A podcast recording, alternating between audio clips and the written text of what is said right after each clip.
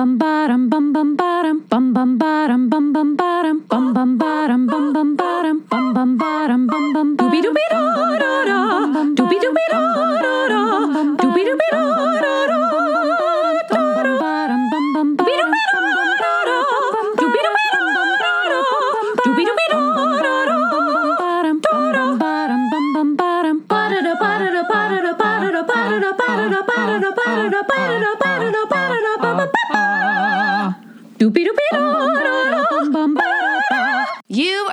session with the Comic Book Couples Counseling Podcast. I'm Lisa Gullickson. I'm Brad Gullickson. And each month we evaluate a different iconic romance within the four color realm. In this episode, we're going to war. Civil War, that is, Oh, with no! Sue Storm and Reed Richards, as seen in Marvel's The Fantastic Four, issues 538 to 543. Written by J. Michael Straczynski and Dwayne McDuffie, and illustrated by Mike McKone. And we're applying the four tendencies by Gretchen Rubin to their relationship woes. We did it, Lisa. We made it to episode 100. What? It's unbelievable, you guys! I mean, honestly, like, does it feel like we are at 100? Does this feel like episode 100 to you, like time wise? I feel like comic book couples counseling was a great idea we had yesterday. Yeah. But we've also been doing it our entire marriage. Yeah. Okay. Uh, all right. Yeah. I, I I think I understand what you mean. I feel something similar. I think a lot of the confusion around my emotions is our numbering system. You know, because while this is technically episode 100, it's also CBCC session 67. Right. Right in the middle of our Sue and Reed conversation. And when it came to our 50th episode, we we stuck with the session numbering. so our 50th episode celebration, which was Dawn and Norrin Radd, uh, the kickoff to that conversation was actually like episode 67, 68. I can't remember exactly. So it feels like we got to this episode 100 celebration maybe a little too quickly. Oh, yeah. But I also think, you know, we joke about the legacy numbering of comic book couples counseling and how that is very much the strategy of the big two publishers, Marvel and DC, constantly rebu- rebooting, constantly coming back to issue number ones. And, and so, like, it feels like. It feels appropriate. I like it. I like that we're, we're we can celebrate episode 100 today, and then when we get to CBCC session 100, we can celebrate episode 100 again. Yeah, I'm excited. I'm looking forward to it. Like, uh, if I were a questioner, I would say, why not just celebrate whenever? Because Yeah. The episode number is just arbitrary Yes. anyway. Now, But you're my- not. But But you're not a questioner. I'm not. I'm an obliger. So whenever you'd like to celebrate, I'm down for it. yeah, and I'm going to celebrate whenever I want to because I'm a rebel. well, um, what my question is is are we going to make a bigger deal out of episode 100 today? Or episode number 69 in like two episodes. Oh, yeah, we'll we'll, we'll also celebrate episode 69. 69, Uh, dudes. I now have to think about what episode, like who's our couple, because that because That's supposed to be our one pod stand. of Loki and Loki. Loki and himself, which I think is appropriate because he is kind of a snake eating his own tail. He's like a one man 69. Loki episode has to be episode 69. yes, excellent. But let's be honest, the real reason to celebrate is to have an excuse to commission some really rad art. Yes. And like we did for episode 50, session 50, when we went to Karen Charm and asked them to do an homage to Mike Allred's Silver Surfer number one, we went to Josh Cornelin and asked for a Jack Kirby homage to issue one of the Fantastic Four. And that's what you see as the cover art to this episode. And how incredible lucky are we? They did a bang up job. Yes. I am so proud to have my visage Yes. on this poster. Yes. Yeah. It like it it has become a new particular type of thrill to see you and me inserted into iconic works, iconic images like Fantastic Four number 1, like Silver Surfer number 1. It's addictive and I wish we had all the money in the world so we could do it for every single episode. What's weird is before we started commissioning these pieces, we didn't have any pictures. We don't have like photographic evidence of our existence in this apartment. I literally just turned over my shoulder. I was like, no, we got that one photo of us at 4th of July, but actually we've taken that down. So. we, we have. And um, so now we went from look at these modest people. They don't feel this compulsion to put themselves up on their own wall Oh, no. to like look at these people. They keep you know commissioning amazing artists just to draw pictures of themselves. Yeah, I feel like the Queen, you know, when the Queen gets a portrait Oh, put, hung up in. Buckingham Palace, these are our portraits.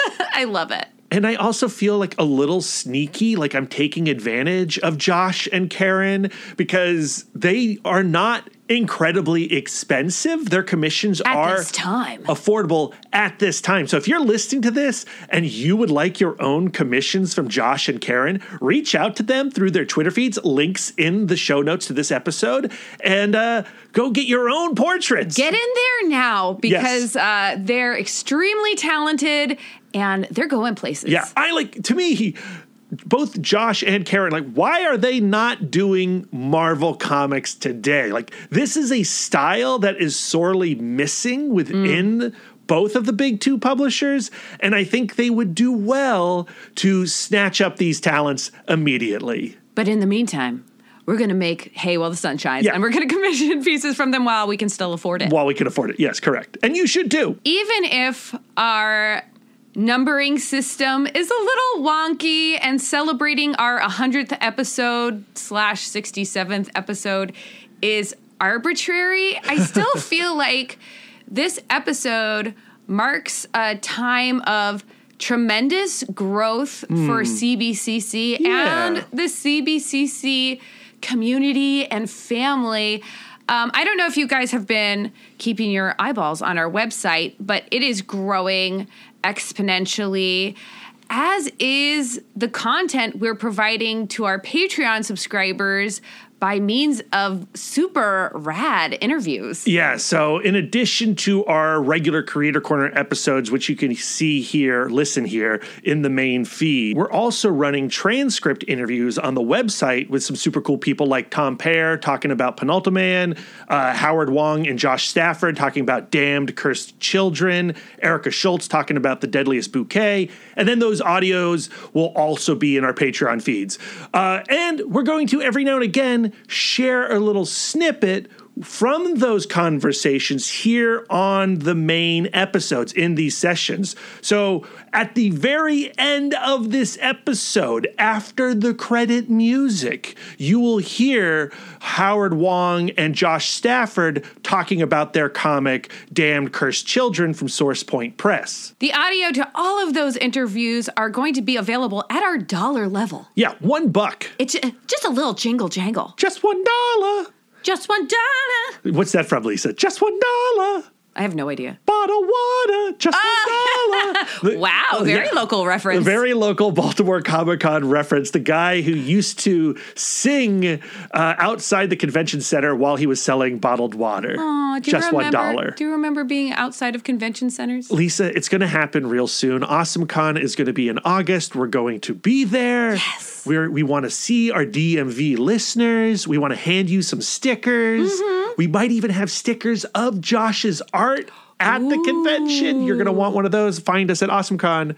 Yeah. Okay, we better move on because if we toot our own horns any longer, we will go blind. Oh, no. Besides, Reed and Sue are sitting in the waiting room, and we have to prep ourselves to handle their scandal during the Civil War. Yeah, Fantastic Four Civil War. Most comic book fans are probably somewhat familiar with Marvel's Civil War event. It was written by Mark Millar, who's been in the headlines recently with his Jupiter's Legacy Netflix series, not to mention other various movie adaptations like Kick Ass and Kingsman.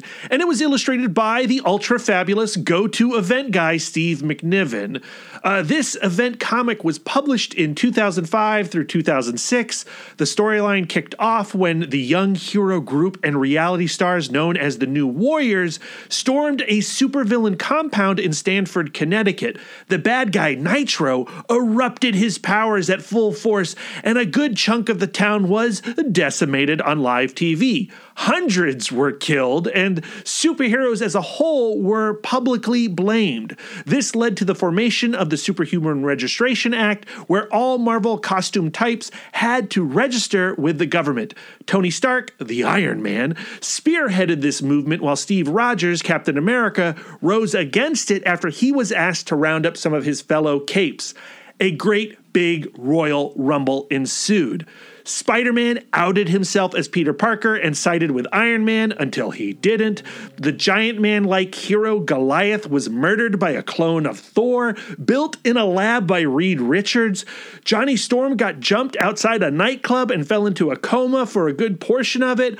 Oh, and uh, Reed also built a prison for the heroes and villains inside the negative zone. Yikes. Sue can't stand the position her husband takes, and the Fantastic Four are torn apart.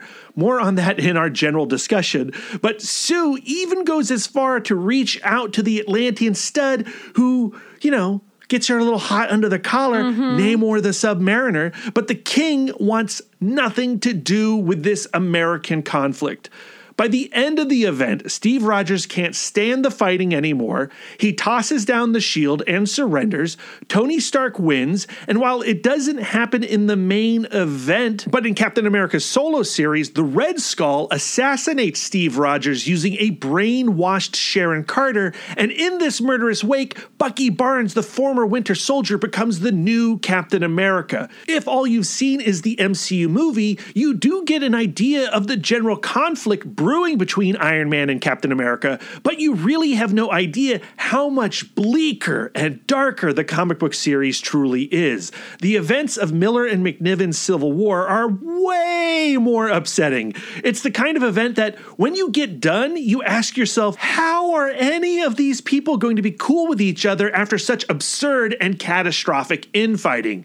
I mean, we got a lot to talk about here, Lisa. Reed and Sue, how can there be hope for them after Civil War? Reed is borderline monstrous in this series, maybe not even borderline. I mean, this is tough because Reed does some terrible things, and Sue is willing to break up their marriage because of it.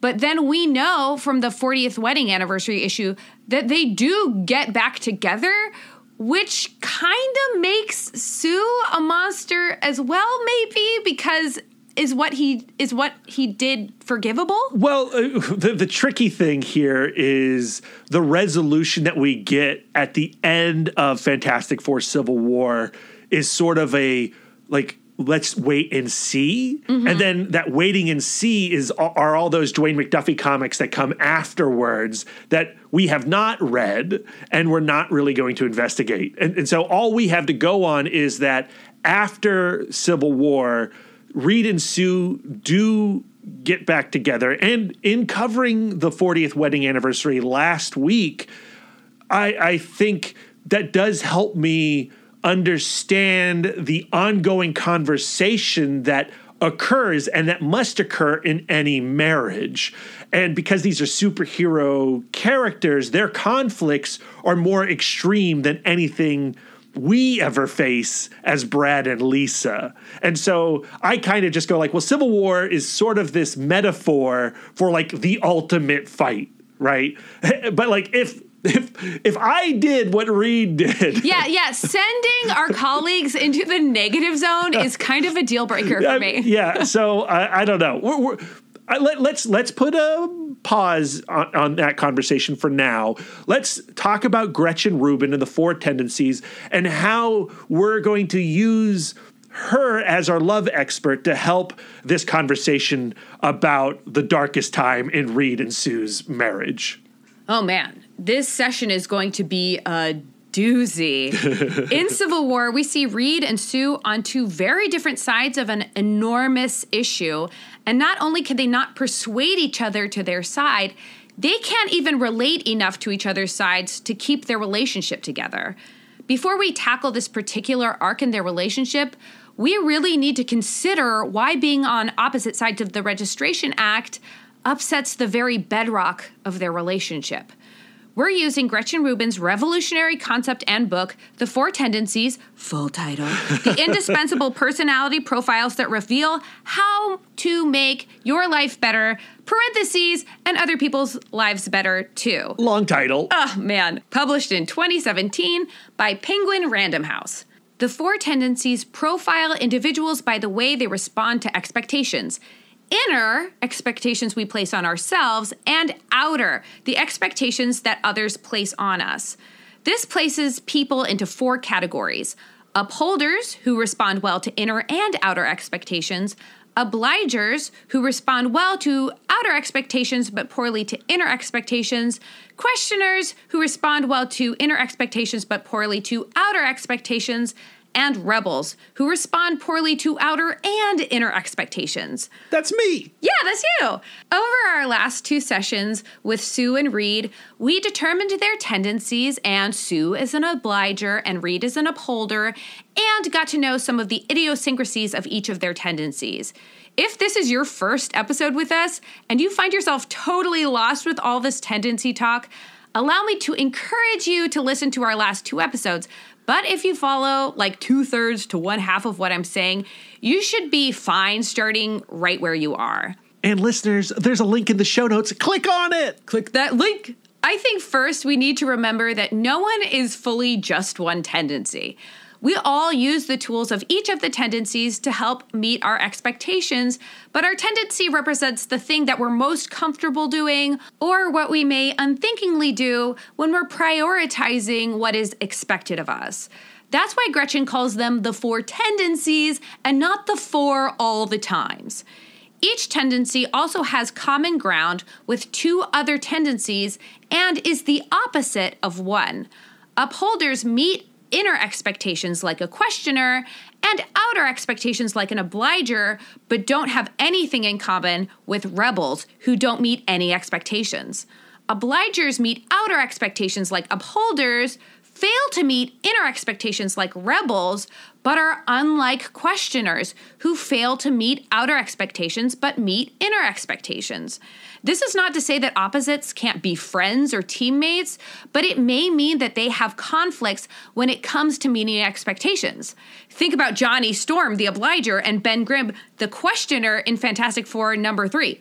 Sparks flew, if you know what I mean. So good. And constantly, constantly they fly. Yes. I think that's the core to their appeal as Yeah. a couple themselves. Absolutely.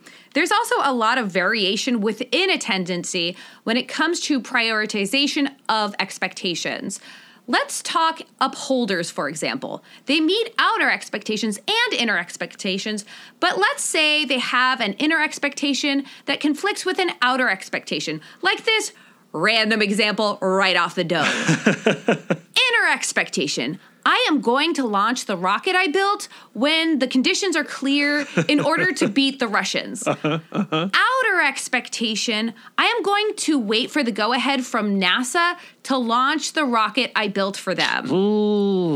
In this example, Reed chooses to prioritize the inner expectation over the outer expectation. Gretchen refers to prioritizing one half of an inner outer tendency over the other as tipping.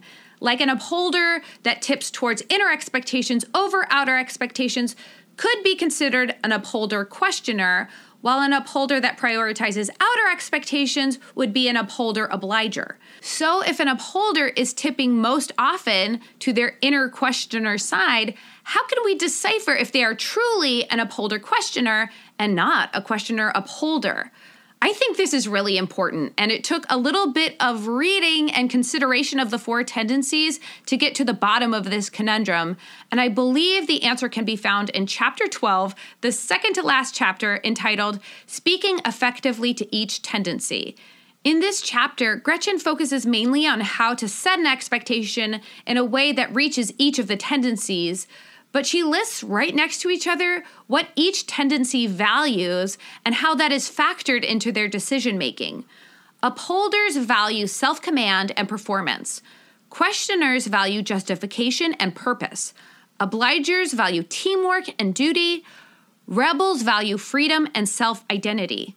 So, upholder questioners may do something in a questioner fashion, but it will be in service to their upholder values. So, a questioner and an upholder may be reading the same book on astrophysics, but the questioner will be doing it to give justification and purpose to their expectation, while an upholder will be doing it to improve their self command and performance over an expectation. You would think that if an obliger is trying to persuade an upholder, that using their shared desire to meet outer expectations would be the way that they could appeal to them.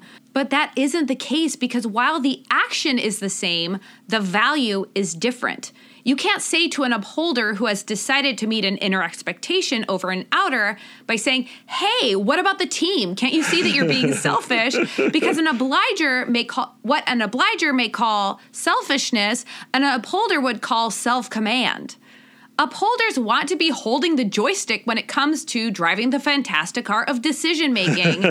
and maybe that's why Reed may be left playing with his own joystick all alone if he doesn't begin to see where Sue is coming from. Yeah, yeah, yeah, yeah. The yeah, fantastic car is actually the perfect metaphor for Reed's upholderness. Like, look, the perfect car. We can all drive together when it's called for, but I can also drive myself when it suits me better. Oh man, that's so true. if it seems like I'm ragging on Reed, the upholder, that's because I am. Like Sue, I'm an obliger, so I have no problem seeing things from Sue's point of view. Even though I may have some upholder behaviors rattling around in me, my values are more centered in togetherness and working in harmony with others. And I rarely, if ever, think that ends justify bad means. Hmm. Brad is a rebel, so he relates even less to Reed. yeah. Do you feel like the rebel values freedom over self identity represents you and where you side with the Civil War? Yeah, yes, Mm-hmm. yes. And since we've labeled uh, Doctor Doom a rebel, as I've been reading more and more Fantastic Four comics this month, I keep going like, I like this Doom guy. he speaks to me. Well, when I think freedom and self identity, I think Doctor Doom. That's right. So, really, I'm focusing more on Reed's upholderness here in the waiting room so that Brad and I can better see where he's coming from during our session with the Storm Richards. If you're listening and you're more of a questioner upholder type, hopefully over the course of the conversation, you'll begin to understand why, for Sue, Reed's choices and how he goes about making them are worth dissolving a marriage for. Once we have Reed and Sue on the couch, I'd like to focus on what other tendencies Obliger Sue and Upholder Reed are tipping toward, hmm. especially considering how estranged they become over the course of the book.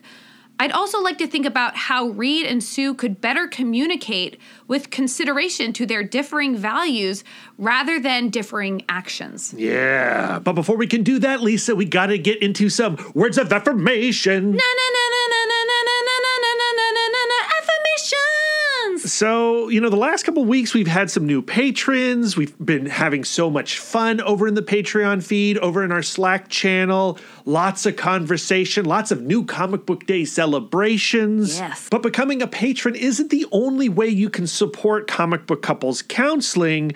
You can head on over to Apple Podcasts and leave us a loving five star review like the one we got this week. These reviews really do help us reach more listeners. They're incredibly effective. So if you like what we do, please head on over to Apple Podcasts and leave us a review like Burl 2 did this week. Lisa, can you read what Burl 2 said about us?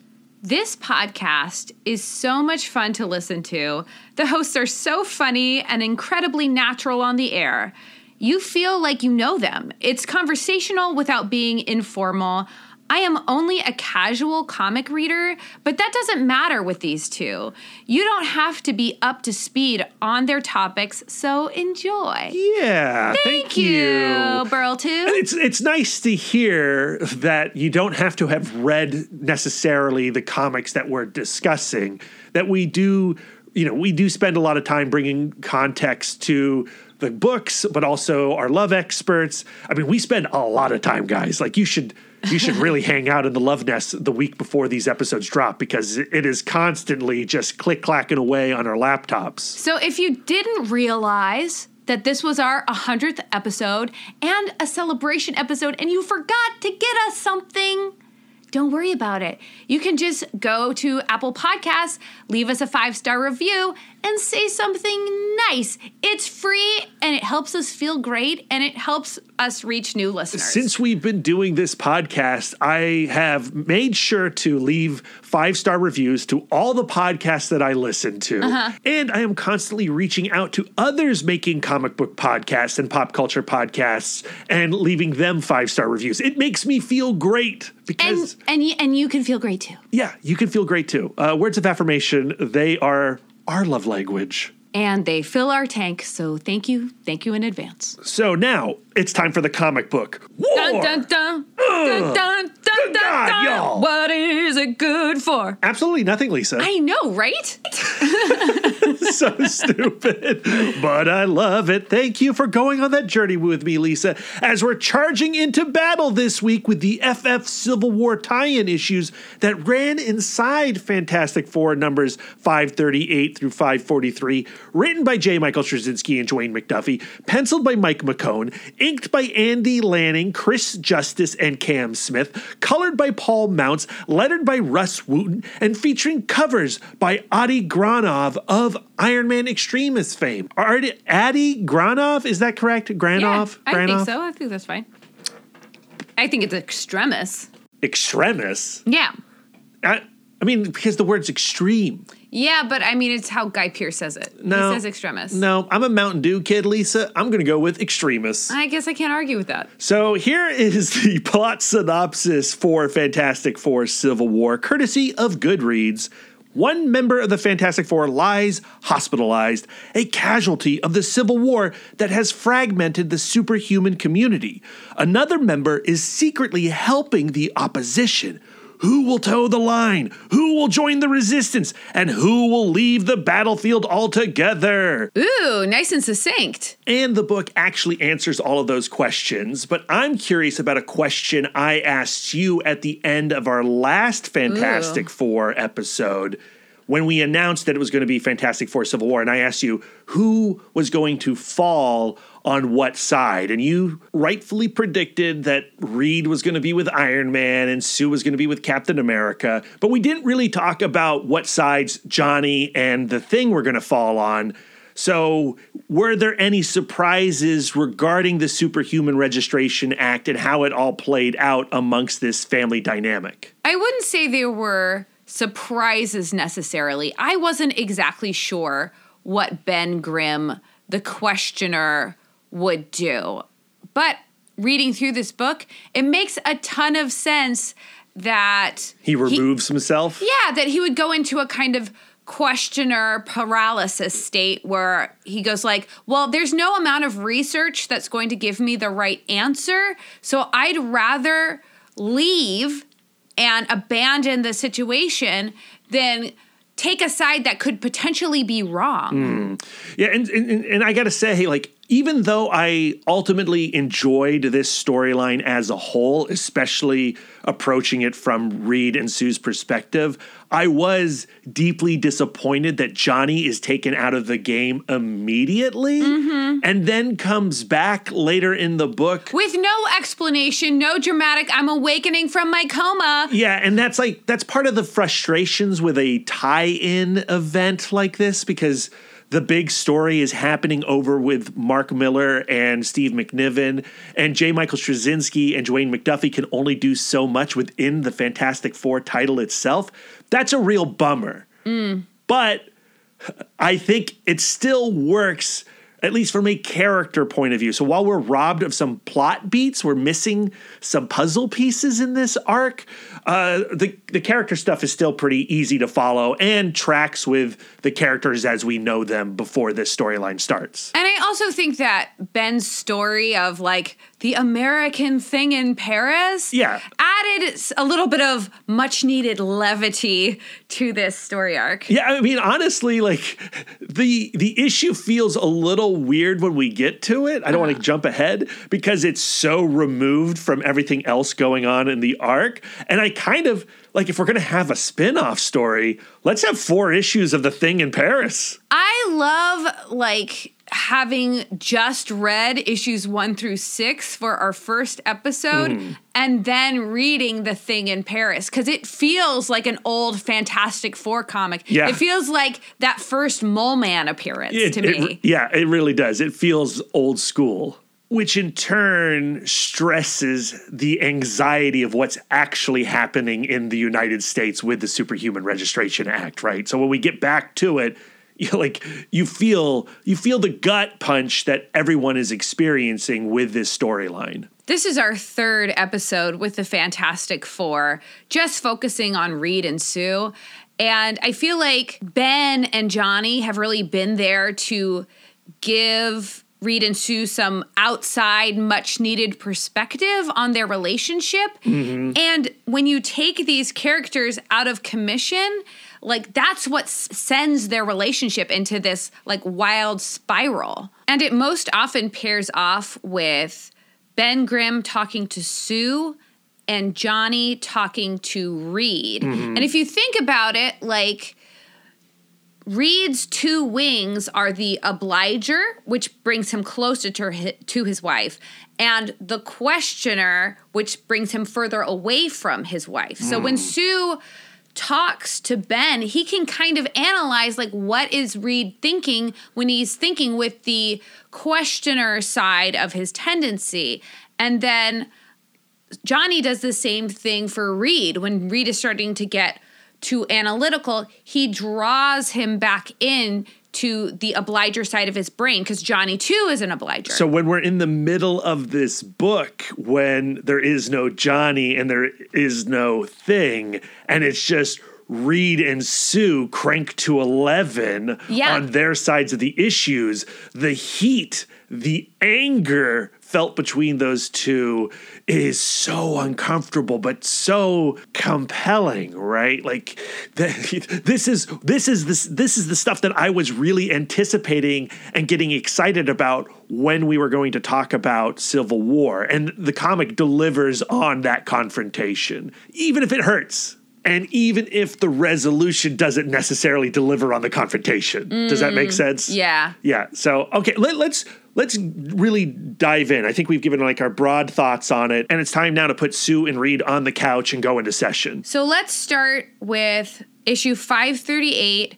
Johnny is in a coma, and the doctor says to Reed Richards, like, even though he's in a coma, he's still present. We want to encourage him to wake up. So we want to keep this environment like very low stress, low chaos. And Sue wants to go get his iPod so she can play him his favorite music. Yeah, because the doctor said like that could be very calming for him. Uh, ben Grimm offers to take the first shift of sitting with Johnny, and he goes like, "Hey Reed, when are you going to take?" Uh, your shift and Reed kind of goes like, uh, uh, and Sue is like, busy. Sue is like, well, he has better things to do. and we, we get to experience how the tension is just like bubbling beneath the surface. And they start arguing right away.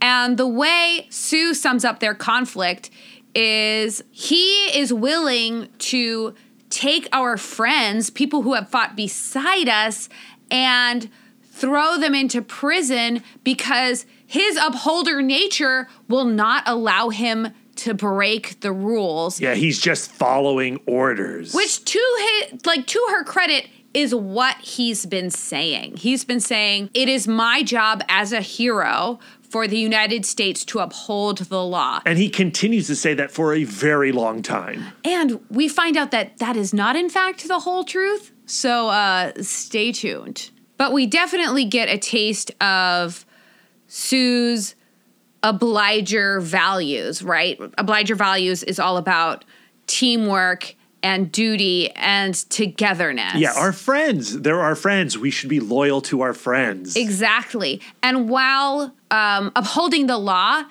is an upholder action, it is not, in fact, the upholder value, because the upholder value is self command and performance. So, like him going like, I've got to uphold the law. I'm upholding the law. He is defying his value of self command and is perhaps locked into a state of upholder tightening where when they are stressed, they cling on to their routine. So if she wanted to kind of loosen him up and get him mm. thinking about the si- situation a different way, she shouldn't keep going like these are my values, right? This those should these my values should also be your values, but instead say aren't you free to make your own decisions? Like, don't you have your own mind? Appealing more to his upholder value.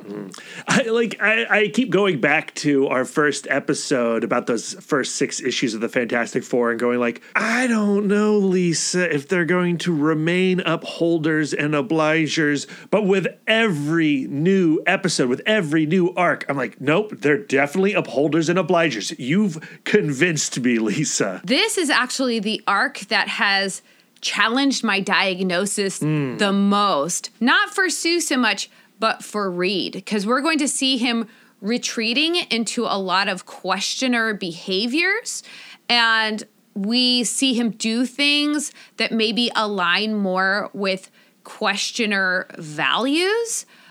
But I do have my reasons why I think he is still an upholder, and I will unfold those as our conversation progresses. So after this moment where they finally leave Johnny's room, and and the thing is left with Johnny, and there's actually a very lovely page of the thing communicating with Johnny and trying to keep him company, but like running out of things to do. He's like singing into the the streets of New York outside his window. He's you know twiddling his thumbs, and it only an hour passes, and that baffles him before Sue returns, and we get one of those moments, these counseling moments between Ben and Sue and he helps her out in in this moment and she may not really help him out. With reed back at the baxter building sue takes this as an opportunity to explore this superhuman registration issue with ben and ben doesn't want to hear it. He wants to focus on johnny right now. Johnny needs us. We can press pause on this argument. Ben has been at the brunt of a lot of manipulation, both from Reed and Sue, trying to get the heart and soul of the Fantastic Four on their side. Hmm. And the thing with questioners is they don't like to be questioned. and they they certainly don't want to be caught in a tug of war Absolutely not. So what they when they think they are persuading him, they are in actuality pushing him away. And Sue is making what to me sounds like a lot of great arguments like it's just because you disagree with what the country is doing that doesn't mean that you don't love America. It doesn't mean that you're not patriotic. But the thing that he questions is like she goes like you have to make a decision now, mm-hmm. right? The issue is now. And questioners don't like to do things now. They like to wait until they have all the information. They like to kick the can down the road.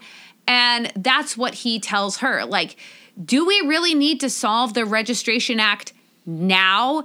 In Johnny's hospital room when he's lying there needing us. Obviously, there are other pressing things happening in this family. And I think there's a lot to admire from that point of view. As a rebel, I tend to answer immediately uh, and usually in rejection of whatever's being said to me. Uh, that is true. And I'm trying to work on it. I'm trying to adopt what the thing is doing here. Because I do think, like, it's always better to get a little distance between you and the problem of the moment. You gotta you gotta sit on things sometimes. Now, not you can't sit on things all the time, but in you know the thing, Sue and Reed all have an evening where they could just chillax mm. and be there for Johnny. I think the thing is right here. I think they need to be here in this hospital for Johnny taking care of the kid. That's also something I would love to learn as an obliger. Because, you know, as an obliger, I'm always going like, well, I have to do this thing for this other person.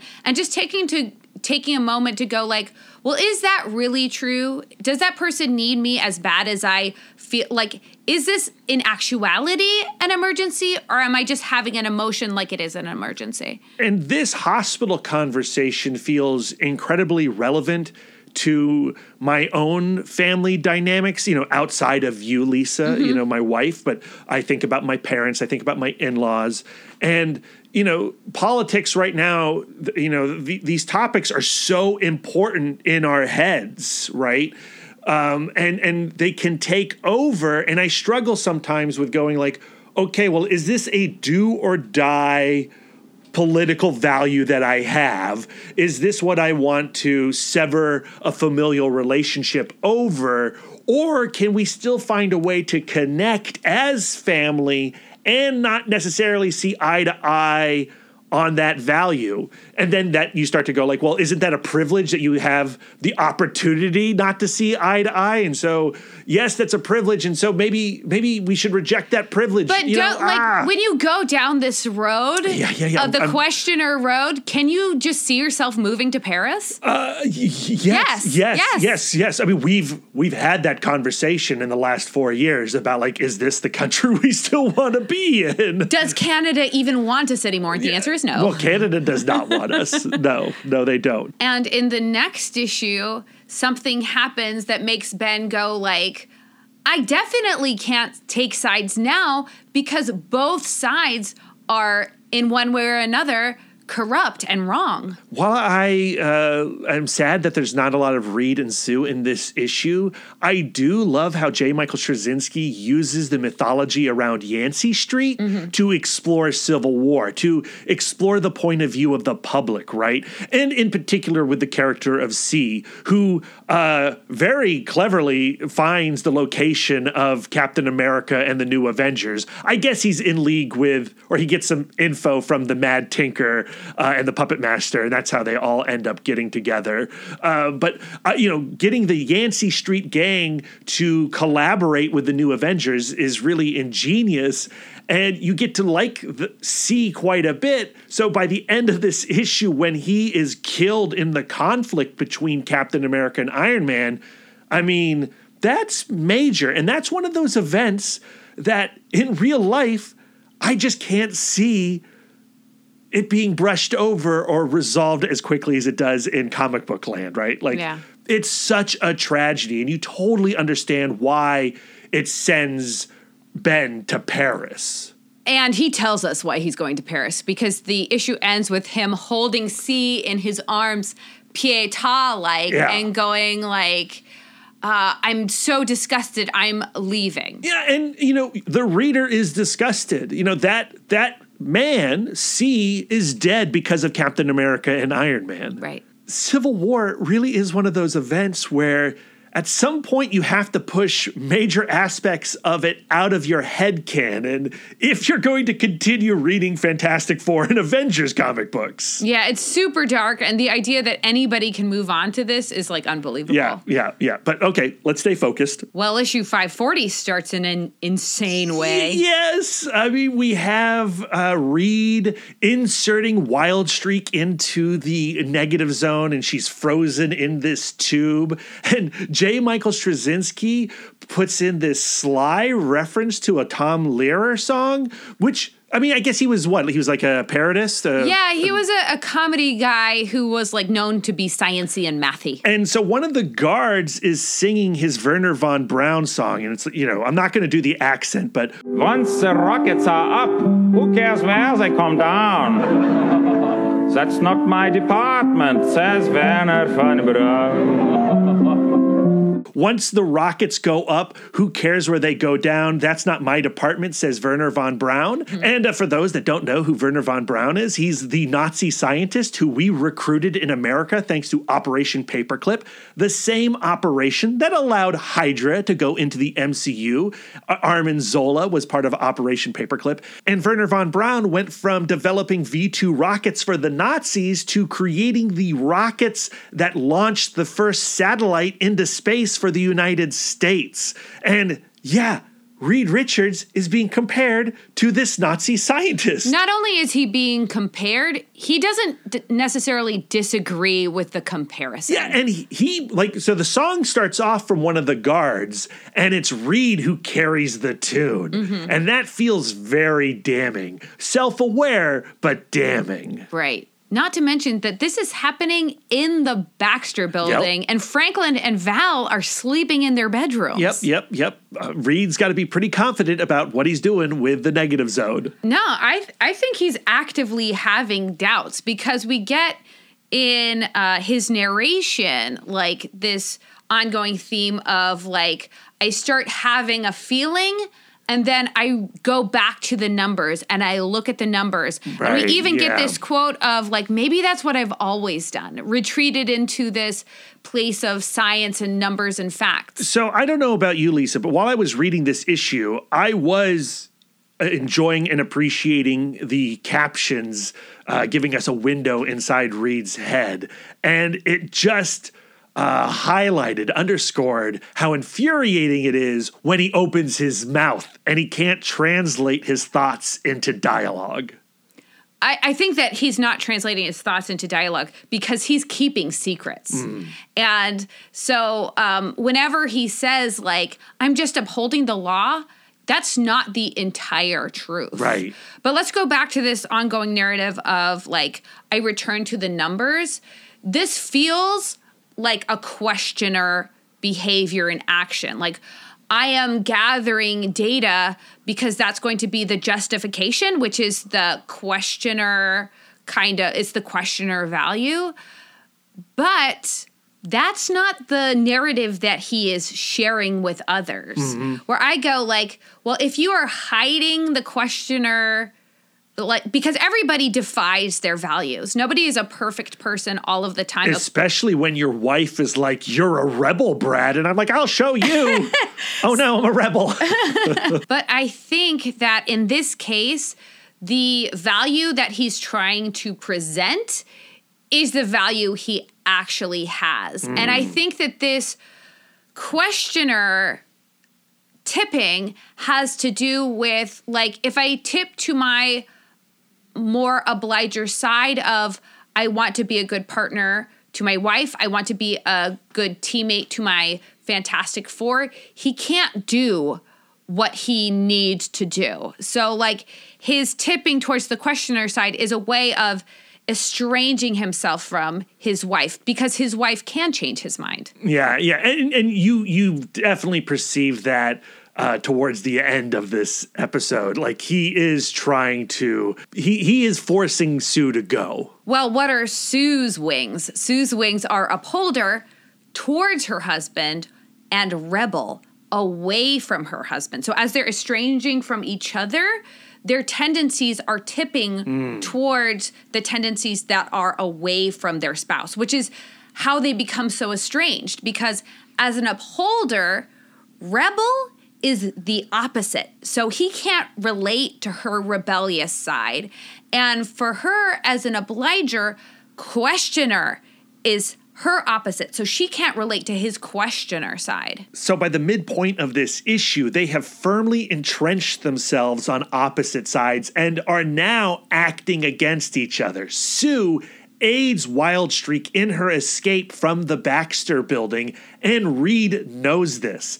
And now it's time to talk about it. Reed witnesses Wildstreak's escape and sees her come out of invisibility, and he consents that his wife is right over his shoulder, and he calls her out. He says, like, I know you're there. We have to talk. Up until this point, Sue rebelling against the government and against him has just been in discussion. And now, by helping Wildstreak escape, she's now breaking the law and he cannot abide by that. But of course, he is sending their peers into the negative zone and she can't abide by that either.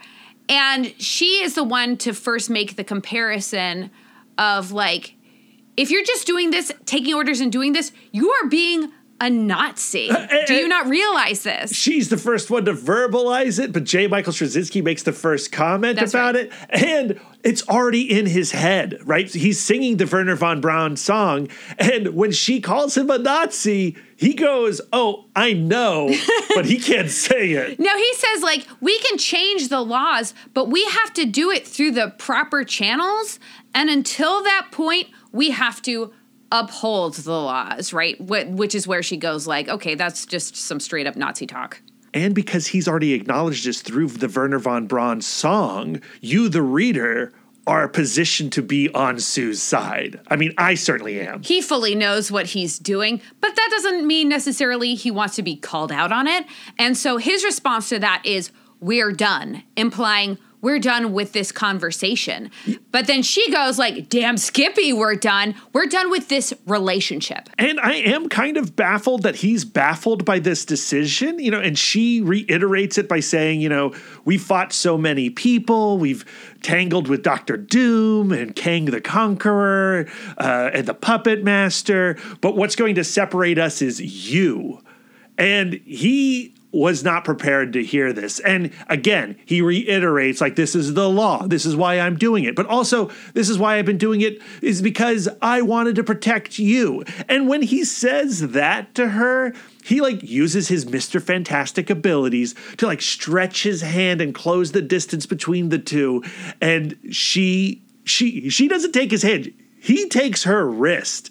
And when he takes her wrist, then she goes, You wanted to protect me? Shrek splash page. And the invisible woman has erected this shield around herself, this tube that penetrates the roof and the floor and just puts this giant hole through the Baxter building and it's this awesome power moment and it, it, it's a it's the type of moment where you just cheer for the invisible woman like Sue Storm is such a titan on the team and so many writers don't really display her gifts like they should and this moment to like signal the final split between Reed and Sue. It's so powerful. But yeah, if we if we got to choose friends, uh, I'm on Team Sue after this. Absolutely. And and she states out loud like, "Do I look like I need protecting?" And in this moment she is calling him out on all of this BS he has been spilling. Like she knows that it's not just because he's upholding the law cuz he's broken the law before. And she's like going like, "Don't use me and our relationship to justify your terrible actions." We're the Fantastic Four because you broke the law in Fantastic Four issue one when we stole that spaceship. Exactly. Now, here is why Reed Richards was shocked that she was going to end their relationship over this. He as is an upholder, and so he believes in like autonomy and self-empowerment. So he goes like, "Well, my decisions are my own." and um, my decisions reflect only on me. Where she's an obliger and she's all about teamwork and togetherness and being a unit. So when he is doing evil acts, it reflects poorly on her because she's part of the team. So where he goes, like, we can take two sides out of an enormous issue, but still be a marriage. That's just not the case for an obliger. It's just asking too much, and it just sends her into full obliger rebellion. Off to see Namor. That's right. Ben Grimm comes back to the Baxter building, sees that uh, Sue is gone. Of course, Reed has thrown himself into his work because what else is he going to do? Ben's looking for a confrontation, but Reed's not going to give it to him. And now it's time for the thing to get out of here. and just go to Paris. And the final scene of this issue, even though it doesn't have the thing or Sue or Johnny, and it's just Reed, Tony Stark, and Peter Parker, it is such a brutal moment. It's a turning point for both Reed and Peter Parker because Peter Parker is going to take a road trip into the negative zone. And what he sees within is what finally breaks him from Tony Stark's point of view and sends him running to Captain America. When Peter returns, he looks at Reed Richards and goes like, how can you do something like this? And Reed tells him this story about, well, I have an uncle, an Uncle Ted, and he was quirky and fun and artistic. And then, like, McCarthy came after him, um, and he ended up getting slapped with the book of the law. And from that moment on, I learned that you can't fight the law. And, um, and we find out later that Sue was in the room and heard this story about Uncle Ted as well. And I think it's just like the most gross, transparent thing to do to Peter Parker because he's going like, "You have an uncle, I have an uncle, and, And- my uncle taught me something." the uncle story is crazy. Like Right. if if if Reed thinks anyone is going to be persuaded by this tale of his uncle Ted, you know, uh, rebelling against the government and going like, "Oh, well, Uncle Ted shouldn't have rebelled against McCarthy." He's nuts. This is when Reed is the dumbest smart guy in the room. Well, uh, like he's dumb because he thinks it's going to fool or convince or connect anybody. with Peter Parker and his Uncle Ben story. Like you don't know the Uncle Ben story. Well, and Reed Peter Richards. Parker, Peter Parker is also an obliger. Hmm. And so him going like,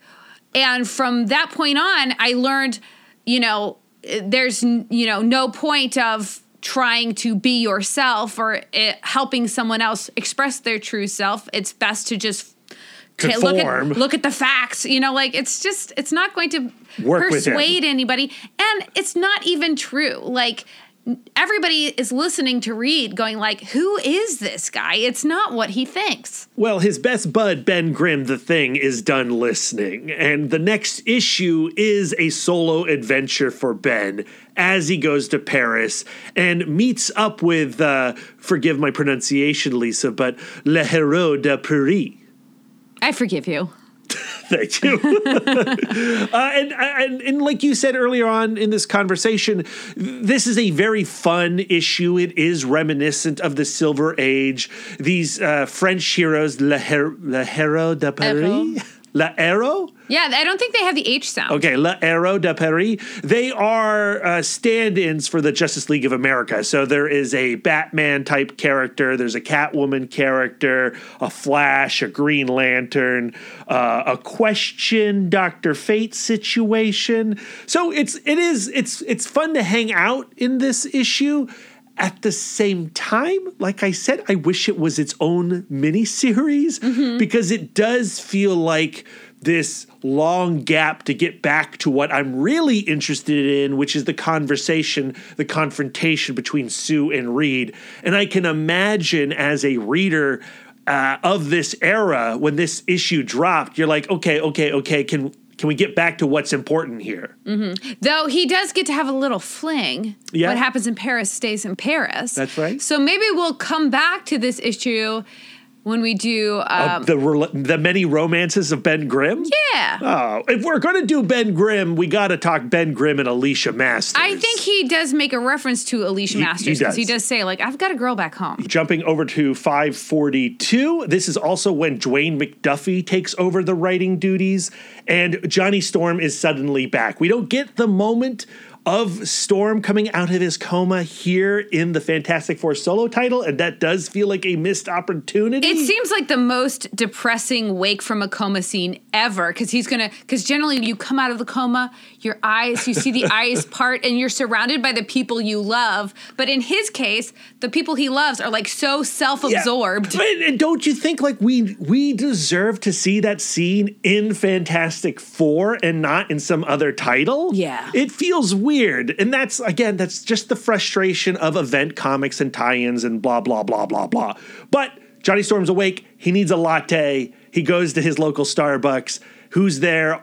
Also, but Reed Richards wearing a very handsome hat, Lisa. He loves that hat. he loves that hat. He's not hiding. He's just proud of that hat. That's a questioner moment. Don't question me. Don't question my hat.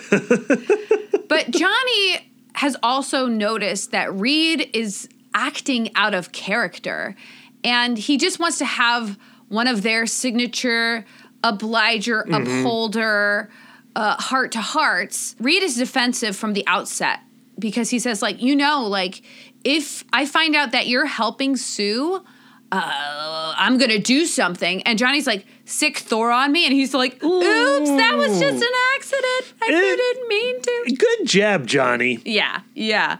And but then Johnny just calls him out and goes like, "What is up with you?" And he gives the same old song and dance. It's the law. I'm abiding the law like I've always done. And Johnny's like, "Since when? You don't even obey the law of physics. We stole a spaceship. We've overthrown governments and defied gods. Now, all of the sudden, we turn on our friends because of a bad law. Note the language. We, our friends, that he's making the same old obliger hmm. plea that Sue has been making. But Reed gives a defense we haven't heard him make before. He says, like, it's not a bad law. And he gives a little taste of the Tony Stark defense, which is like, the unpowered are afraid of us. And then what stems from that fear is just so much worse. And like, Johnny is like, so the ends justify the means? And Reed replies, to a mathematical certainty, though someone could check my work. And then he's like, okay, I've, I've got stuff to do. And they leave. Yeah, yeah. And I think this is where uh, Dwayne McDuffie, like following in Straczynski's uh, path that he has created with the Mad Thinker, like to bring the Mad Thinker in as the person to check his math is really brilliant. And I should have seen that coming at the start. Uh, but when it when it finally arrives here in this issue of like you know golf clap bravo. I think also Johnny, his argument, his argument with Johnny, like appealed to his emotions, which then again tips him back into questioner mode because he wants to get away from his obliger side. this storyline doesn't really have a lot of great like super powered moments for Mr. Fantastic. Yeah, he doesn't get to be a tire. No, he does not. But he does get to infiltrate the thinker's lair by going through his uh, faucet. Yeah, how did you feel about that, Brad? like, I want to know what is his perception like inside that rubber brain of his. You know, like, can he see as he's wiggling through all those pipes? I wonder if it's like his eyes become like primordial fish eyes where it's just like he can just kind of see light and dark because his eyeballs are all stretched out and flattened. Yeah, or like like if he's stretching his eyes to be more of his like can he stretch his eyes to be more of his body and so like his whole body is one big eye? okay, now you've succeeded in grossing me out. yes. Uh, but boy, what a surprise for the tinker who the thing the tinker the thinker who responds in the only logical way when a man comes out of your pipe, you shoot that dude. But unfortunately, this guy is rubbery, and so he can just catch those bullets with his body again. But if you can't shoot him, I guess you join him, and Reed convinces him to come back to the Baxter building. And then on his way to take the thinker to his secret whiteboard room, he stops by to say hello to his children. Because you know what? He has two kids, you guys. And they're just like dropping blocks through the hole that mommy created. Where is Sue? Like, she's like, You're a Nazi. Watch the kids. I'm out. She's with Namor. I guess everyone's acting a little fishy. Oh no! And I like. I'm sure Dragon Man or Herbie or someone is looking after these kids. You know what? Like she's the invisible woman, hmm. and we do know that later she's she's been known to just hang out and catch her husband Yep. saying terrible stuff. I mean, that's what I would do with so invisibility odds are, powers. and odds are she's watching the kids this entire time. I hope so. So Reed escorts the thinker to his office, which is in fact a secret whiteboard room where he has like equations Yeah. all over the walls. He looks is- like a serial killer. Absolutely, and he kind of is. And the thinker uh, uh, immediately starts buttering his bread, like, "Oh, this is the most sexy equation I've ever seen. You must have the biggest brain to make such a beautiful equation." And Reed tells him the story about how when he was 12 years old, he was reading Asimov's Foundation, and he read about the idea of psychohistory in which he, there are equations that can predict the future. So he's like, well, if it can happen in fiction, it can happen in reality. Yep. And he has come up with this mathematical equation modeling human trends. And so apparently he's been plugging the Human Registration Act into this equation and the lack thereof. And apparently, with no Superhuman Registration Act, there is this enormous catastrophe and all billions of people die. And not only that, you know, we we now see that Sue is listening in on this and she appears and you know, she's like we're going to beat the odds. We can beat your math. And Reed has Reed has played it out. He's like, "No, you're literally not. can't. It shows here that Tony Stark's side is going to win. It's in the numbers. I think the most telling exchange is when the thinker goes like you like you've come up with this equation and the answer to being the savior of humanity is you specifically becoming more evil. Mm. And he's like and the thinker's like it's you're just choosing the lesser of two evils. And Reed Richards corrects him and goes like, "I'm choosing the lesser of 31 evils." But when Sue appears, she doesn't call him out for coming up with this equation or mm. hanging out with the thinker. She calls him out for lying to her and keeping this information from her. And what I love that she brings back is like, this isn't about the law or your uncle, which is where we find out she was also hanging out when he was talking to Peter. And he goes on to say, like, I was protecting you. And she goes on to go, like, I'm your wife. Johnny and Ben are your friends. And uh, they had no idea this equation existed, even though Tony Stark did. He was using it to play the stock market. So, why did Reed Richards keep this equation a secret? Shame. And he knows that she's right. If Reed Richards was a true questioner, he would have told them that this equation exists and that, that this equation justifies and supports his actions. But he is, in fact, an Mm. upholder. And by having this equation controlling his actions, he's saying, I am not self-empowered. I don't don't have autonomy. I'm being controlled from the outside, which would be against the upholder principle. Hmm. Nice, Lisa. Why, thank you. And thank Reed for betraying his family and therefore proving that I am very clever. So that is the end of the Fantastic Four Civil War storyline for the most part. You have to go into the Mark Millar and Steve McNiven comic to see the actual conclusion. But like we've already said, Captain America turns himself in, the Superhuman Registration Act goes into effect, Tony Stark is running the world, Reed's team wins, Sue's team loses.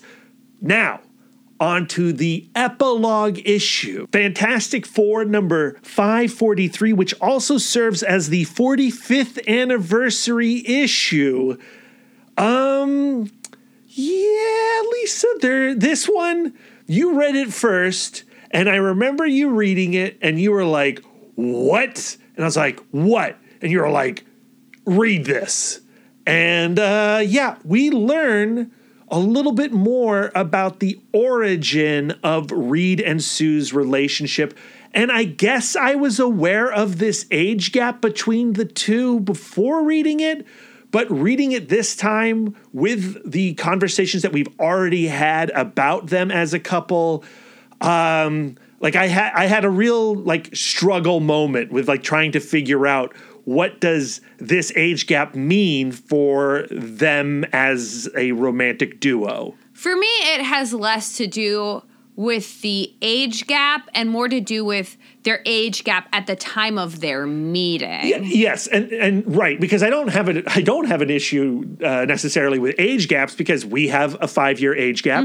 That's not that much different than Reed and Sue's age gap. They have a seven year age gap. That's not unheard of. But Sue was 13 when they met. Yeah, And it's not like they started dating at 13, but she starts this flashback moment by saying, I loved you ever since I first met you Yeah. when I was 13 years old. And that panel, the flashback panel by Mike McKone, I mean, it's so clear that he is very much an adult man Mm-hmm. and she is a child, a very young girl. And that's not saying that when I was 13, I didn't like see adult men and go, Sure. like, ew, he's handsome or whatever.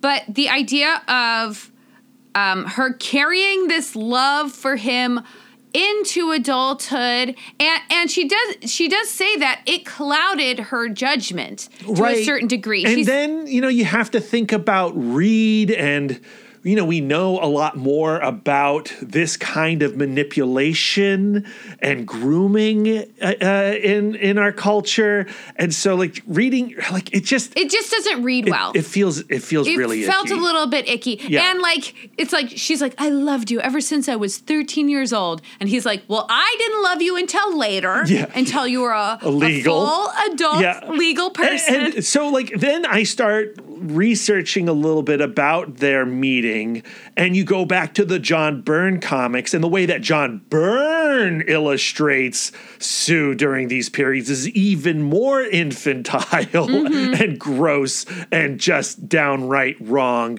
And so, like, like it's it's it's it's a hard it's a hard chunk of information for me to get beyond and get back to just thinking of them as um, peers or equals. Like, like I, this relationship, what appeals to me is them as equals, and them meeting when she is a young girl and him a college kid. That disrupts their equality. Since their conception back in the 60s, we've seen all of these retcons Yeah. to try to give her more autonomy. Yeah.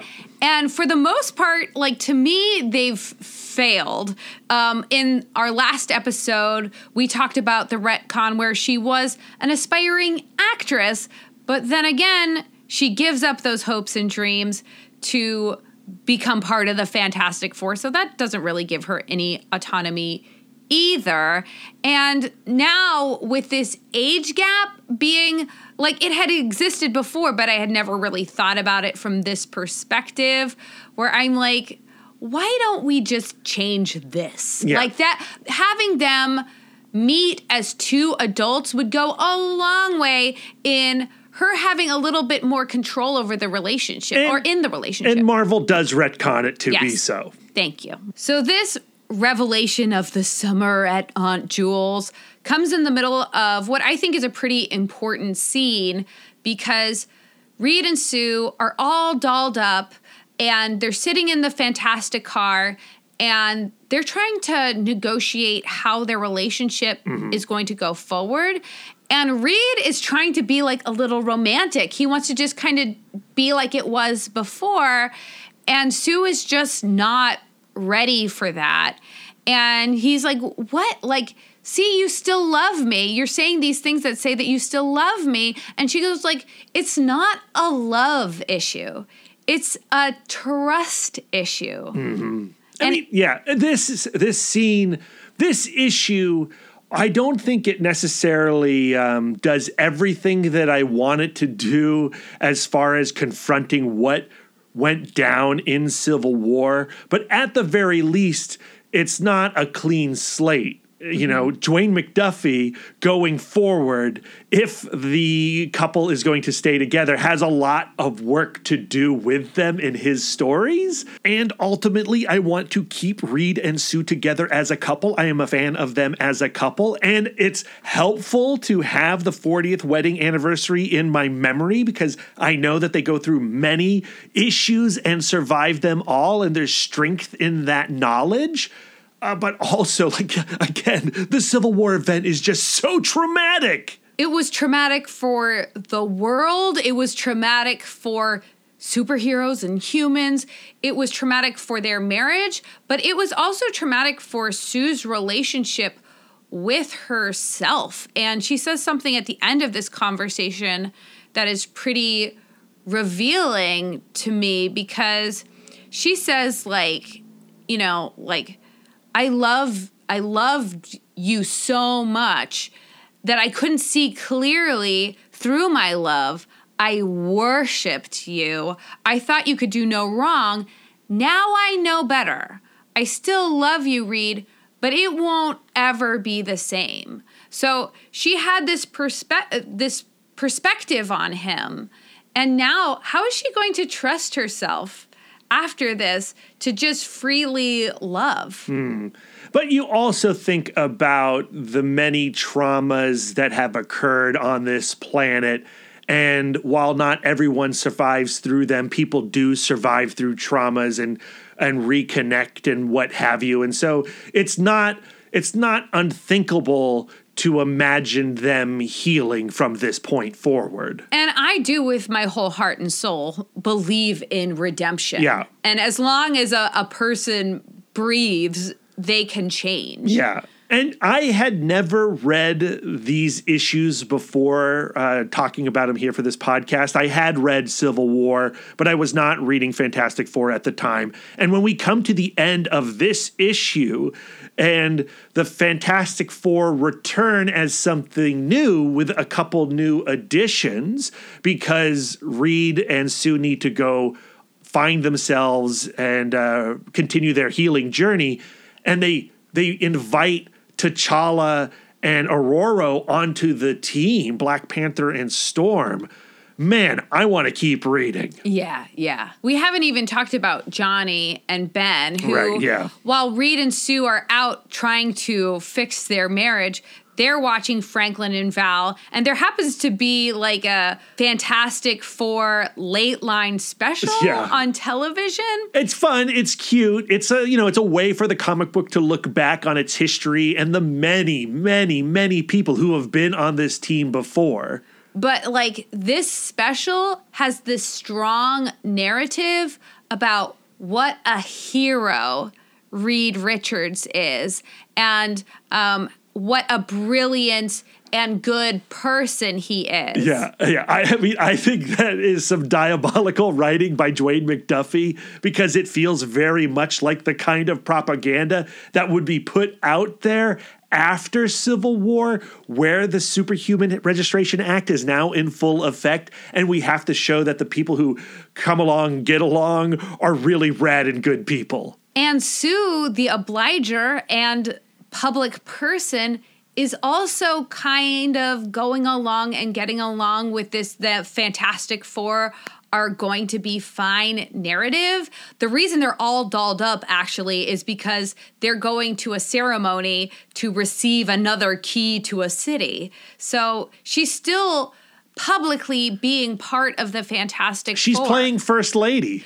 And there is part of the special that is a segment where she was on Oprah, and Oprah is uh, trying to praise her for her role on the Fantastic Four and her role being with Reed Richards. And Oprah goes to say, like, you are Reed Richards' compass, moral compass. Yeah.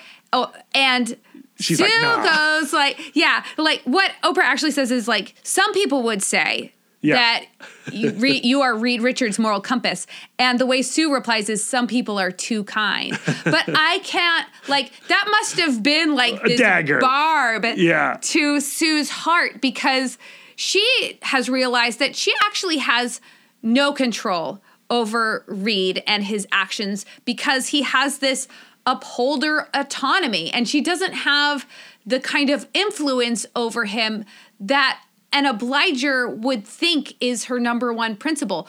Everybody should be acting as a team and a mm. unit. Yeah, I didn't really pick up on that on first read until you pointed that out, and that is a that is another damning moment in a comic book full of damning moments.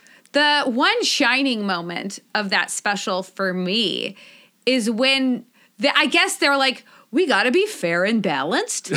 um, and they have Dr. Doom on Yeah. to talk about Reed Richards. And Dr. Doom, of course, being the rebel and, you know, his nemesis, goes on to say, like, Reed Richards is a terrible and dangerous guy.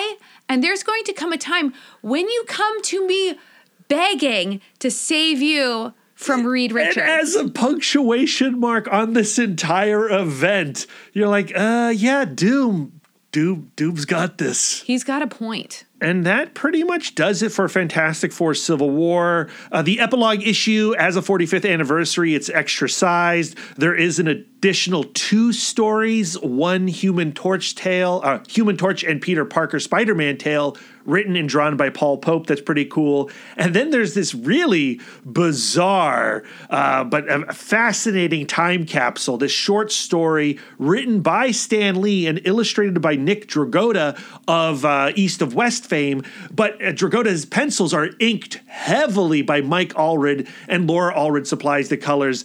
And it's this, it's a fun, cute little um, meta uh, mole man tale in which Stan Lee does appear and does his self-deprecating humor. It feels like a parody. it, I mean, it is a parody. It's cute. It's weird. It's a little uncomfortable. Uh, it's a strange way to end the Civil War uh, storyline, uh, but uh, I had a good time with it. So, Brad, Hmm. I feel like we've been through a lot. Yeah, I mean, yes, we have. The, the Civil War, from the Fantastic Four point of view, from Reed and Sue's point of view, is a lot. I'm so glad it's not our last episode on Sue and Reed, though.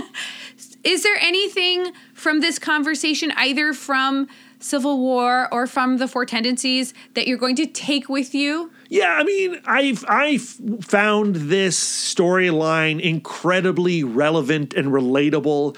Uh, coming out of these last four years, uh, in in having conversations with you and family about the politics of this planet, and um, I, you know, like you know, you you have to ask those questions, like you know, what what is important to you, and are your values worth um, shattering familial connections, and everyone's got to come to those decisions on their own. And I can't say like this helped me come to those decisions, but I certainly just, like I said, just connected very hard to the problem at the heart of it, uh, and and and feeling a lot like Ben, and and wishing mom and dad wouldn't fight so much. Uh, but for me, like in re- terms of relationships, and in terms of Reed and Sue, and when issues like that uh, were, if they're ever to flare up between us, I think the key here, the greatest sin of this storyline uh, for for this couple is Reed withholding information and keeping secrets, and clearly not trusting Sue with all the information, and not not having the faith that that Sue will help him through these very dark thoughts and ideas that he is calculating. I think that she was in a situation where she just believed that Reed was thinking the same way that she was thinking. Always dangerous. We're a team and we are fully transparent with each other. Not that he gave her a ton of clues to the contrary, mm-hmm. but you have to remember like just because you are in the same situation, Yeah. doing the same action, you're not doing it for the same reason. And we've had that happen in our relationship, you know, where I will act in a certain way because I assume Lisa would see this situation in the same way that I would, and therefore she, she would do what I want to do in this situation. And then you go like, oh no, uh, Lisa doesn't think like I do. Lisa is her own person. I think that it's also really insightful going like that they are not identical tendencies, but they are adjacent tendencies. And when they are in conflict, they tend to retreat to the side of their tendency that they are they don't share. So we mm-hmm. watched Reed retreat into the questioner side of his brain where he goes like I'm going to go into the numbers and I'm going to justify what I'm doing with the information that I've gathered. And Sue retreats into her rebel side going like well I'm I'm leaving this marriage. I'm going to fight for what I believe was right and I don't and I don't care um what you're going to do about it and I go like, well, what do you and I do when we're in conflict? Because I'm an obliger like mm. Sue, and I'm a rebel, and you're a rebel. like Doctor Doom. But because when we go into conflict, I don't rebel. I uphold and I go, Well, you said that this mm. was going to happen this way, and these are the rules that I follow. I think also my fascination with things like the Enneagram and the four tendencies and the Myers Briggs are all an extension of my upholderness. I am looking for the rules beyond the rules. What is the moral of the hmm. story and how am I supposed to act the rest of my life? And you retreat into your questioner tendency, the other side of your rebel tendency, which is like, well, why does it have to be that way? And what if uh-huh. what if it plays out this way and that way? And maybe when we find ourselves in conflict, we should return to what we have in common. I should try to be a little bit more rebellious, and you should try to be a little bit more of a, an obliger. I mean, I so I think the important thing i there is what's great is we now have the language, thanks to the four tendencies, to uh, consider when we have a flare up, right? And so I can think about you as an obliger. I can think of myself as a rebel, and I have been. Uh, you know, like there's been several instances this week, actually, one today, um, involving uh, you know some treats that I had, in which I think resulted out of my rebel tendencies, where I was like, oh, I could go ahead and have that because you know whatever, I know, and you know when I uh, when I did that today, I, you know, and I was like, oh, why did I do that? I mean, like, you know, this is hard to talk about because it's like, do I want to talk about the listeners with the fact that I ate a burger today? and I've told myself that I'm cutting out burgers. Uh, I guess I am talking to you about that. And I told myself I wasn't going to eat a burger, but then I went with my dad, and then my dad was like, you don't have to have a burger. You can have a vegan option. And then my response was, no, no, no, I'll have a burger. And you know, we had a conversation about that because I immediately have the burger and I was like feeling a little food shame, blah, blah, blah. Uh, and you're like, you know, why you did that is because you're a rebel and you rebelled against your dad saying, go ahead and have that vegan patty. And I was like, yeah, he- I mean, that is a relationship that I have with my father as well, where my dad says one thing and then I'm going to do the other. Well, you can go back to your rebel principles. Like rebels don't like to be predictable. They they have this thing in them that goes like, "Well, you don't know me. Only I fully know myself." Yeah. Um so you have to go back to like, "Well, what is my self identity? Like, do I am I a person who eats burgers or am I a person who not eat who doesn't eat burgers?" To me, uh, understanding my habitual response as a result of my tendency is helpful, and I have to decide if that is who I want to be, or recognize that maybe I don't want to always rebel and choose a different option. Or maybe when you have a rebel flare up, you forgive yourself because Uh, that's- that's, kind of just who you are.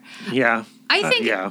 another revelation of this episode is that, like, if you go back to the principles of each of the four tendencies, upholders value self command and performance, questioners value justification and purpose, obligers value teamwork, rebels value freedom and self identity.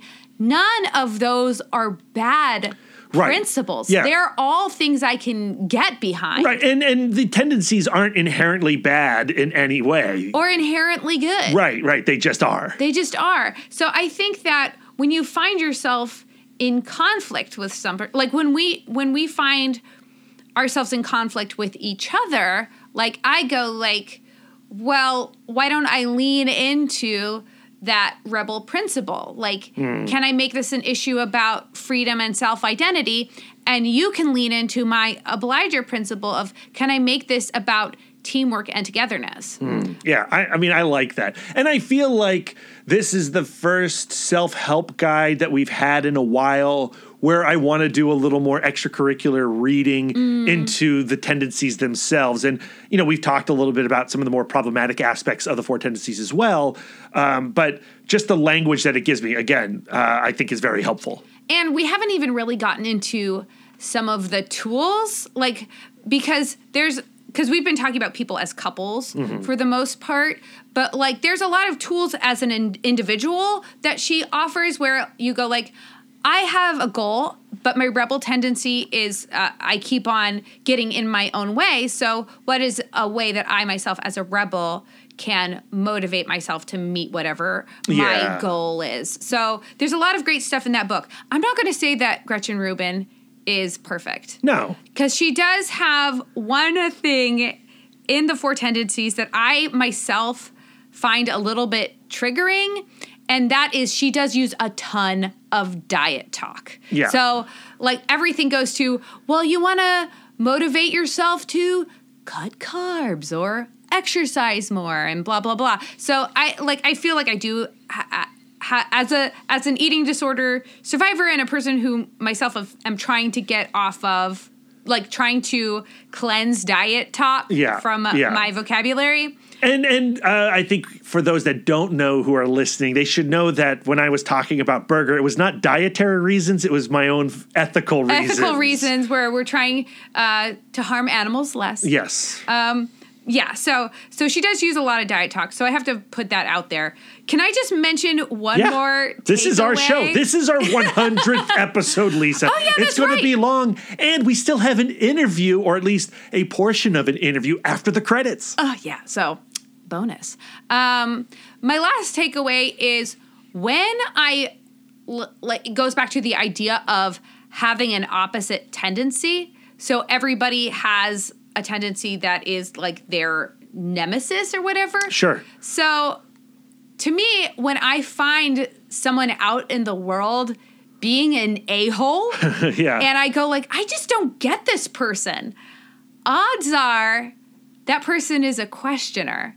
and I'm not relating to them because they are not going along to get along. not all questioners are a-holes. But uh, to me, they they enrage me in a unique way. And even in well, my questioners enrage you in a unique way. and even in my studio, I, I teach private music lessons. I have certain students where I'm like, I just feel like I can't get through to them.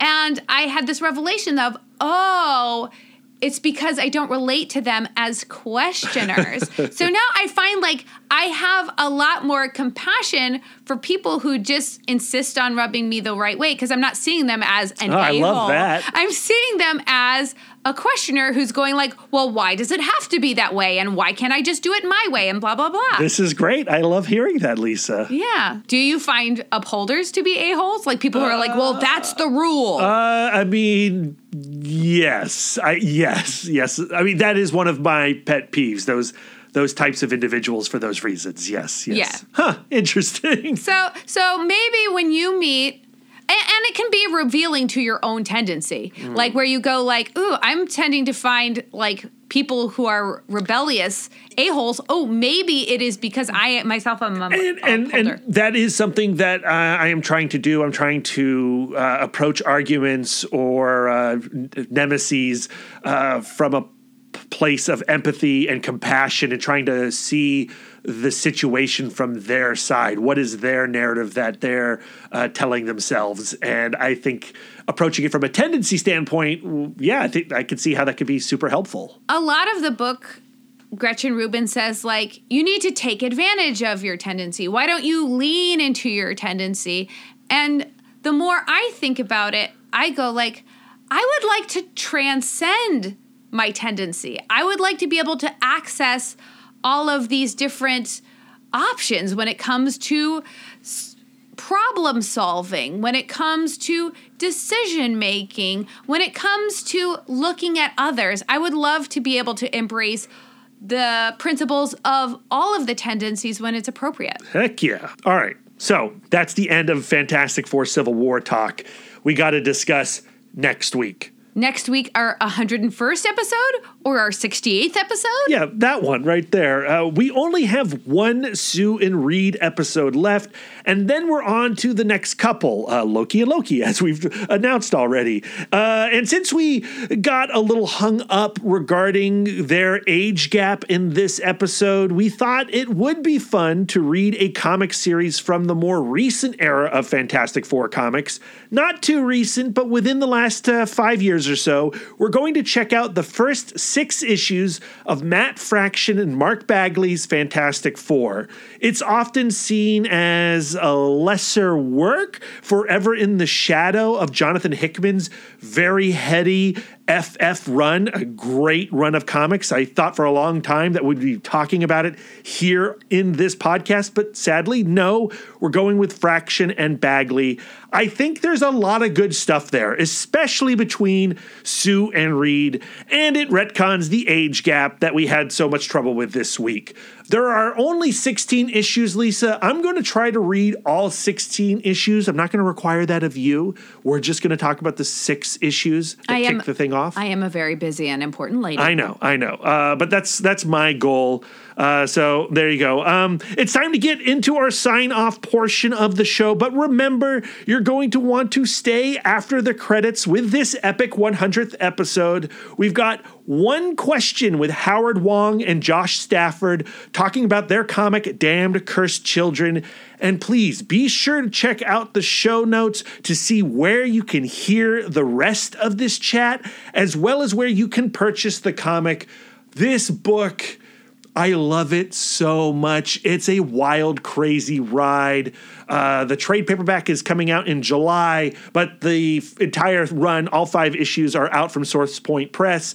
Lisa and I, big thumbs up. We, you are going to want to own this book in all of its shapes. Yeah, all its shapes. Okay, Brad, it's time to drive this fantastic car right into a cliff. Oh no! Where can our listeners send their words of affirmation to you? Uh, why can't they fly off into the sunset, Lisa? You can find us on all social medias at Mouthdork. I am referring to myself in the third person now, us. Uh, if you have some words of affirmation for our logo, you can send them to Aaron Prescott at A Cool Hand Fluke. And if you have some words of affirmation for our radical banner art, send them over to Karen Charm at Karen underscore X Men fan. And oh gosh, please give some love to Josh Cornillon. You can find them over at Josh Cornillon on Twitter. That's C O R N I L L O N.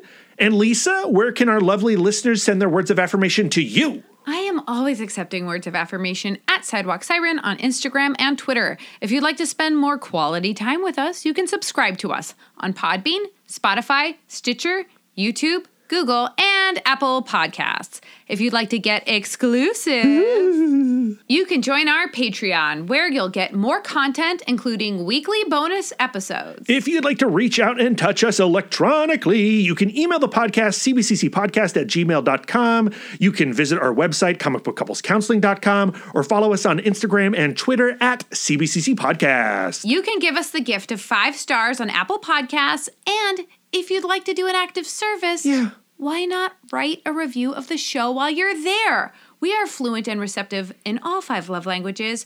It really warms our hearts and helps the pod. So until next time, folks, keep your love tank full. And your psychic rapport open. Doopy doopy bum bum ba bum bum ba ba. Uh, not so fast. We have many more minutes left to this episode. Where do you think you're going, guys? Howard Wong and Josh Stafford, the writers of Damned Cursed Children, are answering one question that we asked them during a much longer conversation. A longer conversation that you can hear right now in our Patreon feed or read a portion of transcript wise on comicbookcouplescounseling.com. This conversation was a lot of fun. I love this comic book. I want to promote it in all the ways and in all the manners that we can. Click that link. Click that link.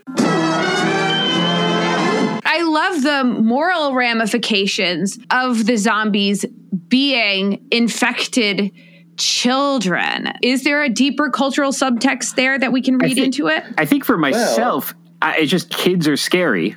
And that's nothing new. Uh, just recently, I happened, I happened to hear an interview with Neil Gaiman, and he said, "Never be afraid of kind of expanding an idea on an idea, or ripping off an idea, or rebooting an idea, because there there's no new ideas. Everything is kind of there already." So there's been a number of really good, scary kid horror movies and comics and stuff like that. So when we come at it, we're just putting a different twist on it, a different angle on it. But I think that's the big thing is it's the it's it's something as innocent and you know you're kind and nice or beloved as a kid or your kid all of a sudden drop of a hat for no reason just becoming monsters. And I think Howard came at it from a parent point of view and seeing the fear in that. And I just came at it from a horror geek point of view and seeing the fear in that. A uh, couple of things. First, uh, they're not zombies because they're not actually the living dead because they didn't die and come back. so they're not zombies. Uh, so I can share that. It's not very spoiler because we have those preview pages from issue one to, to show that.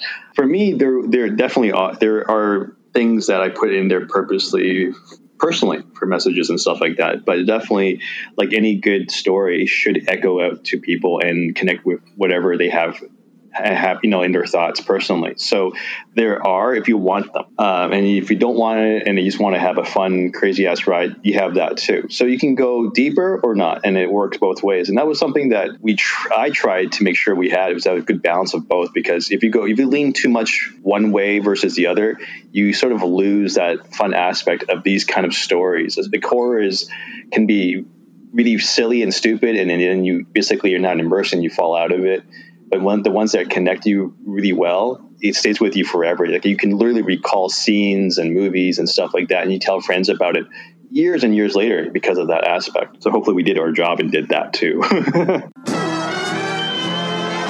There you are, friends. You made it to the end of episode 100 of Comic Book Couples Counseling. Lisa has gone to bed, and it is only I left in the love nest editing this episode, putting the final touches on it. I hope you enjoyed listening to it as much as we did putting it together.